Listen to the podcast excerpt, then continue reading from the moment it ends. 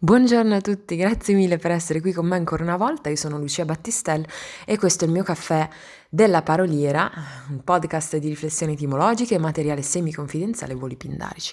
Pubblico una puntata al primo del mese. Se siete interessati potete seguirmi sulla pagina Facebook e Instagram al caffè della paroliera e trovate il podcast su Anchor, Google Podcast e Spotify. Allora, oggi ci occupiamo di parole un po' difficili che, che non ci vanno tanto giù eppure le incontriamo spesso sotto forme diverse e relativamente diversi ambiti. Sarà una puntata anche particolarmente lunga, quindi mettetevi comodi oppure spezzatela a metà, questo è il mio consiglio. Allora, immaginiamoci un uomo che non riesce ad ammettere a se stesso e a una donna quello che prova per lei e un altro che giunto alla fine della sua vita fa un bilancio di quanto ha fatto e si rende conto di aver accumulato una grandissima quantità di denaro, eppure quel monte di soldi non è riuscito a ripagare il fatto che quest'uomo qui non è riuscito a rispettare, non ha rispettato la sua vocazione. Tutto quel ben di Dio, che evidentemente ben di Dio non era, non ha ripagato la sua mancata fedeltà a se stesso. Questi due uomini provano frustrazione, insoddisfazione, inappagamento, delusione nei confronti di loro stessi e conseguentemente della realtà che li circonda. Sono parole scomode queste che abbiamo pronunciato. Perché per non provare frustrazione occorre percorrere una scala immaginaria che non è così facilmente agibile. Il primo gradino potrebbe essere quello della consapevolezza, della conoscenza di sé. E ci rendiamo conto che non è per niente già facile questo. Poi c'è il gradino dell'accettazione. E questo qui è forse ancora più complesso del primo, cioè accettare noi stessi. Infine c'è quello dell'azione rispettosa del sé, ovvero la traduzione nella pratica concreta di tutti i giorni dei due passi precedenti, la messa in pratica di ciò che pensiamo sia fatto per corrisponderci, l'azione conseguenziale. Senza azione non ce ne facciamo niente della consapevolezza dell'accettazione di noi stessi, se non agiamo di conseguenza il rispetto di quella consapevolezza, di quell'accettazione. Sarebbe a dir poco autolesionistica come cosa conoscersi, accettarsi, non fare nulla nel concreto per dimostrare a noi stessi e agli altri di aver compiuto i primi due gradini. A quel punto, cioè, eh, vivi meglio ai piedi della scala, ti converrebbe quasi non averla proprio, proprio percorsa. Se ci si ferma a metà scala, anche solo temporaneamente, si può provare una delle emozioni secondarie di cui ho parlato prima. Sta passando un'ambulanza, il bello della diretta. Dunque immaginiamoci o disegniamola no, eh, questa scaletta qui, eh, se abbiamo un pezzo di carta sotto mano possiamo disegnare una scaletta a tre gradini. Il primo gradino è la consapevolezza, il secondo l'accettazione e il terzo l'azione. Se sono riuscita a salire sul secondo gradino ma non riesco a salire sul terzo, se ho cioè consapevolezza di chi sono e già mi sono accettata, ma non faccio nulla o non faccio abbastanza per mettere in pratica il rispetto di chi sono, posso provare insoddisfazione, inappagamento. Insoddisfazione deriva da in più satis più faccio. È il contrario di soddisfazione. Quell'in è una preposizione che nega. Satis in latino valeva abbastanza, sufficientemente. Soddisfazione è la sensazione che deriva dall'aver fatto abbastanza. Al contrario, l'insoddisfazione nega la dimensione del facere, del fare. È per quello che collochiamo l'insoddisfazione prima del gradino dell'azione, che è rievocato da quel facere. In appagamento. Etimologicamente è molto interessante. Curiosando eh, la storia di questa parola ho scoperto che c'è un filo rosso che lega in appagamento e appagare a pace e a pagina. Appagare deriva da ad più pacare, latino. Pacare è acquietare, dar quiete, dare pace. È un verbo evidentemente costruito su pax pacis, latino. Se io appago qualcuno lo acquieto. Se appago un desiderio lo placo, gli do pace, come se pagassi una somma perché lui si metta zitto e buono. Appagare e pagare derivano entrambi dunque da pace. Pagare deriva da pacare, solo che questa velare sorda k si è trasformata in velare sonora g. Niente di sorprendente, succede spesso nella storia della lingua. Pensiamo a applicare, ad esempio, no? che diventa piegare, quella k che diventa la g. Questo fenomeno in storia della lingua si chiama sonorizzazione e non è nient'altro che un indebolimento articolatorio che fa sì che una consonante sorda, per esempio una K, si trasformi nella consonante sonora corrispondente, per esempio una G. Cioè, prendendo anche le altre, P diventa B, K diventa G, T diventa D. Non è stato un processo uniforme in tutta Italia, eh, questa sonorizzazione qua. È stato molto frequente invece nei paesi occidentali, nei paesi ehm, neolatini, diciamo dove si parla una lingua neolatina, occidentali, come la Spagna e il Portogallo. Amicum in latino ha dato amigo, infatti, quindi con la K che ha dato G, si è sonorizzata. Ma è rimasto amico invece in italiano. In altre occasioni l'italiano ha dato appunto spiga per il latino spica, quindi si è sonorizzata, o madre per il latino mater, anche qui si è sonorizzata. Quindi si è sonorizzata la consonante sorda in posizione intervocalica tra due vocali però non uniformemente in tutta Italia, è per questo che ogni tanto lo troviamo, questo fenomeno ogni tanto non lo troviamo. Tornando a noi, il fatto che il pagare sia legato alla pace trova un suo avvaloramento anche nel fatto che si dica quietanza di pagamento, ovvero la ricevuta rilasciata dal creditore al debitore. Se si paga a qualcuno gli si appaga il desiderio di avere, di ricevere qualcosa, gli si dà pace. Cosa c'entra pagina invece con la radice pac, pac legata a pax pacis? Pagina deriva da pagina, pagina latino che, dis, che dir si voglia, sostantivo della stessa famiglia di pagere, pagere, scrive il Pianigiani, che aveva tra i suoi significati anche quello di congiungere e comporre. E forse questo ha a che vedere, eh, glossa sempre il Pianigiani, con la composizione del supporto scrittorio, cioè della pagina, di natura anche composita. Più sezioni di papiro unite insieme. In ogni caso a me piace pensare anche che la natura pacifica, tra virgolette, in quanto unitaria della pagina è evidente, no? è letteralmente un luogo della scrittura fatto e finito che ha una sua unità interna, fatta di una molteplicità di elementi, però comunque ha una sua unità interna e è dunque una sua pace. Un altro termine che contiene la stessa radice è compagine, cioè indica la Treccani la connessione di varie parti, un'unione intima di più elementi che costituiscono una struttura, ad esempio compagine delle ossa, compagine dello Stato, eccetera. Tornando a noi, dopo questo breve excursus, inappagato per contrasto è colui che non conosce pax, pacis, non conosce pace, non conosce quiete, irrequieto. Ora invece vediamo frustrazione. Frustrazione etimologicamente la incontriamo solo una volta percorsa la scala, essendoci resi conto che quello che abbiamo fatto l'abbiamo fatto in vano. È stato del tutto inutile. Come conseguenza proveremo delusione. Frustrazione deriva infatti da frustra, un avverbio latino che valeva inutilmente, in vano. Qualche studioso lo lega, segnala ancora il Pianigiani, a a eh, fraus fraudis, alla frode, all'inganno, perché, cito letteralmente, ciò che si fa in vano frauda il desiderio di colui che lo fa. Vedete no, che qua c'è la dimensione dell'azione. È per questo che ci collochiamo alla fine dei tre gradini. C'è un'azione poi c'è la percezione di aver agito e non aver prodotto nulla di buono, la percezione che ciò che si è fatto è stato del tutto inutile. Oggi però, e non so se sia una percezione comune, però io la sento così, collocheremmo la frustrazione invece tra il primo e il secondo gradino se riguardiamo il foglio che abbiamo, insomma, su cui abbiamo disegnato la scaletta, perché prova frustrazione qualcuno che ha consapevolezza di sé. Non prova frustrazione chi non ha consapevolezza di sé, infatti chi non si conosce non può rendersi conto di non rispettarsi e di conseguenza non può crucciarsi della propria mancanza di autorispetto. Collochiamo spesso la frustrazione oggi prima dell'azione fatta per rispettare il sé. Forse la colleghiamo molto anche alla repressione del sé. La delusione invece in tutto questo dove si colloca? Si colloca alla fine della scala come conseguenza. Proviamo delusione quando ci rendiamo conto che qualcosa non è andato secondo i piani. Etimologicamente confidiamo in un ludus, in un gioco al quale pensiamo bene di poter vincere, ma poi ci rendiamo conto di non avere le carte giuste, quindi perdiamo ne deriva una delusione. De è intensivo, l'usus è participio perfetto di ludo ludere, ovvero giocare. L'usus, essendo participio perfetto, indica un'azione passiva. Dunque io sono giocato, io sono fregato. Io ho perso. La delusione è una perdita a un gioco, ad un ludus. Come metafora eh, dell'intero percorso di appagamento, e di scoperta del sé, vorrei leggere un frammento dalla celeberrima epistola di Petrarca, tratta dal Familiares 4.1.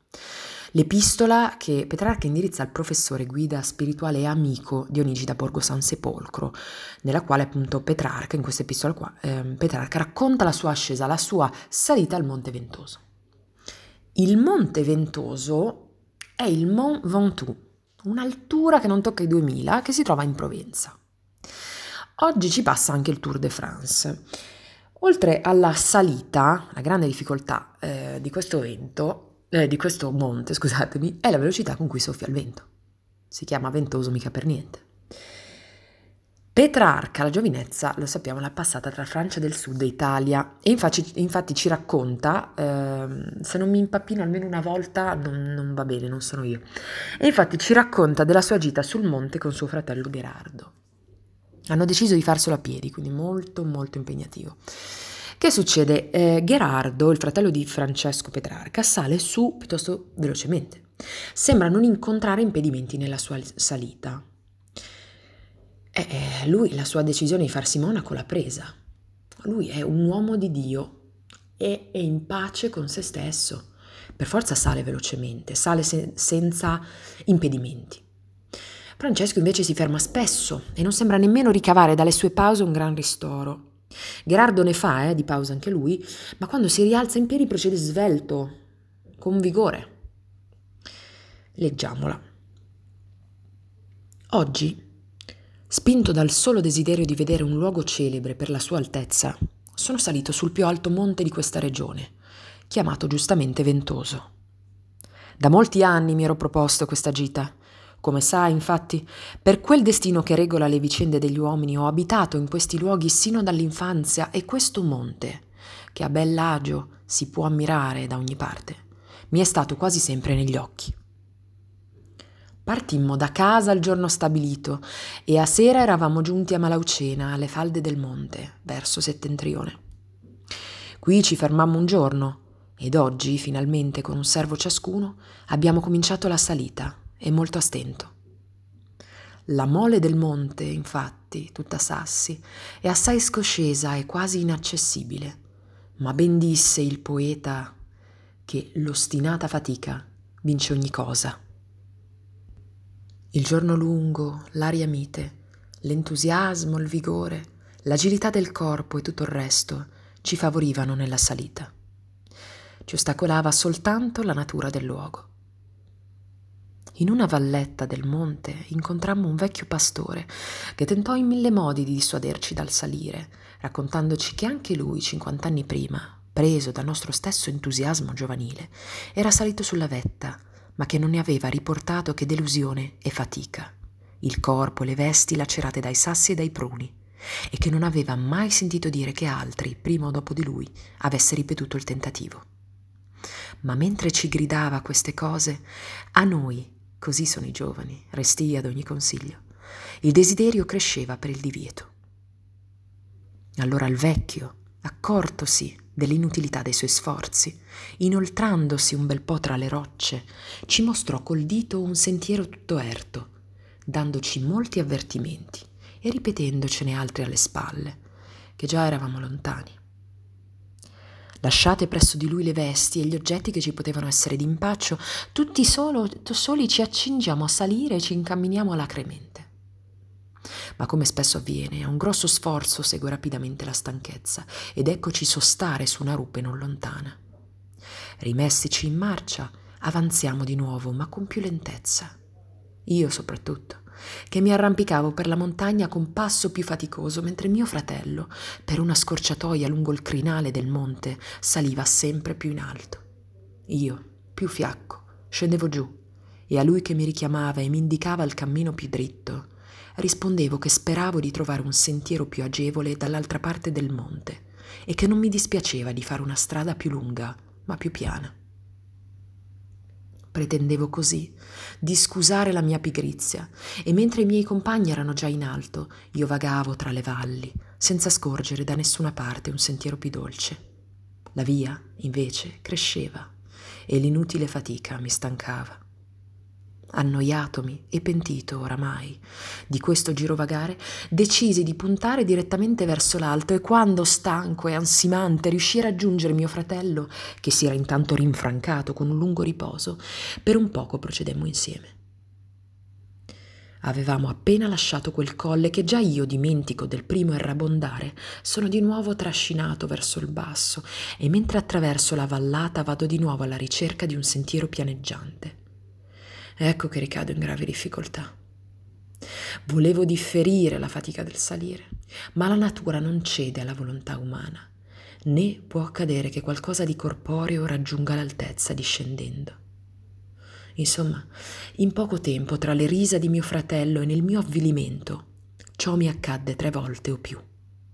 Deluso, sedevo spesso in qualche valletta e lì, trascorrendo rapidamente dalle cose corporee alle incorporee, mi imponevo riflessioni di questo genere. Ciò che hai tante volte provato oggi salendo su questo monte si ripeterà per te e per tanti altri che vogliono accostarsi alla beatitudine. Se gli uomini non se ne rendono conto tanto facilmente, ciò è dovuto al fatto che i moti del corpo sono visibili, mentre quelli dell'animo sono invisibili e occulti. La vita che noi chiamiamo beata è posta in alto e stretta, come dicono, è la strada che vi conduce. Inoltre vi si frappongono molti colli e di virtù in virtù dobbiamo procedere per nobili gradi. Sulla cima è la fine di tutto è quel termine verso il quale si dirige il nostro pellegrinaggio. Allora, ci dobbiamo immaginare Petrarca che cerca di compiere questi tre gradini della nostra scala. Gherardo, suo fratello, procede spedito. Lui invece nella condizione di chi erra, nel suo doppio significato di vagabondare e di sbagliare. Errore e errare, dopo tutto, sono legati etimologicamente. L'errore è un errare della mente. Lui è homo errans, è il vagabondo che non riesce a percorrere con forza e con decisione la propria salita. Chiaramente, l'ascesa al Monte Ventoso deve essere assunta come chiave di lettura dell'intera vita di Petrarca. Petrarca non è estraneo alla dimensione del dubbio e del turbamento d'animo che ne deriva, anzi Petrarca è costantemente agitato dal turbamento, un turbamento che lo blocca nella salita. Al tempo stesso il fatto di non riuscire ad ascendere spiritualmente, cioè tradotto, il fatto di non riuscire a essere fedele a se stesso al 100%, lo blocca ancora di più. La consapevolezza di non essere in grado di essere fedele a se stesso agisce in lui come forza inibitrice Petrarca amava una donna, una donna che la tradizione lui stesso vuole ricordare con il nome fittizio di Laura. Eppure passa una vita a rifiutare quell'amore, quella passione che lui stesso bolla come giovanile errore. Passa una vita a cercare di liberarsi da questa passione. Passa una vita a chiedersi che cosa egli sia, come tutti noi.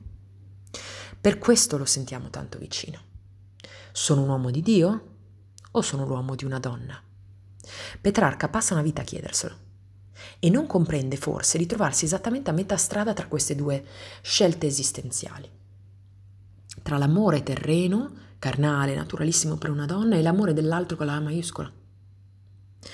Petrarca avrebbe trovato se stesso a metà strada la cima di quel colle, o tornando alla nostra immagine di prima, di quella scala a tre gradini, coincideva per Petrarca con l'azione pacifica e consapevole dell'amore per Dio e per Laura al tempo stesso.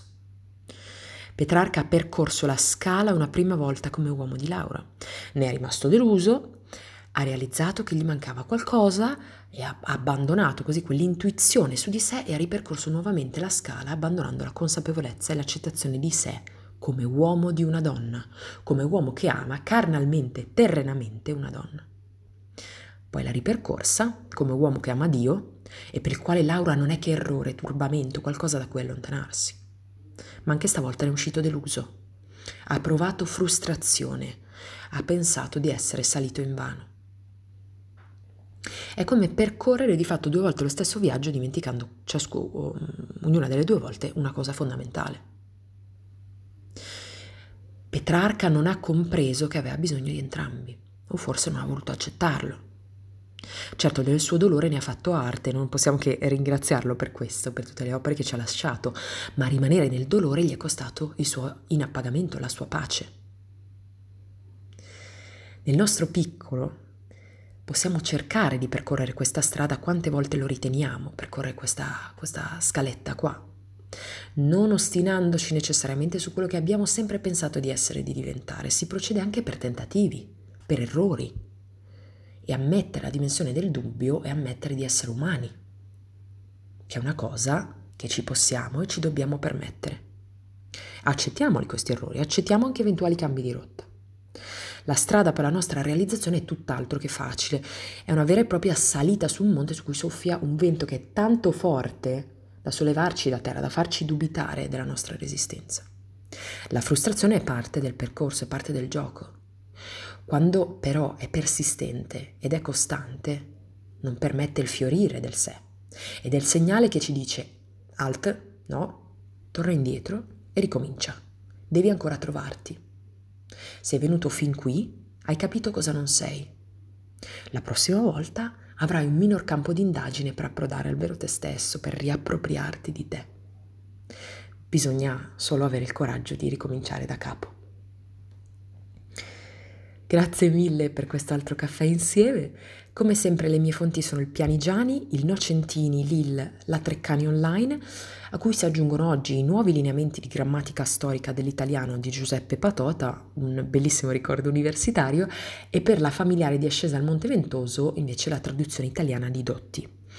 Vi saluto e ci risentiamo il primo aprile per il prossimo caffè. Un abbraccio a tutti, state bene!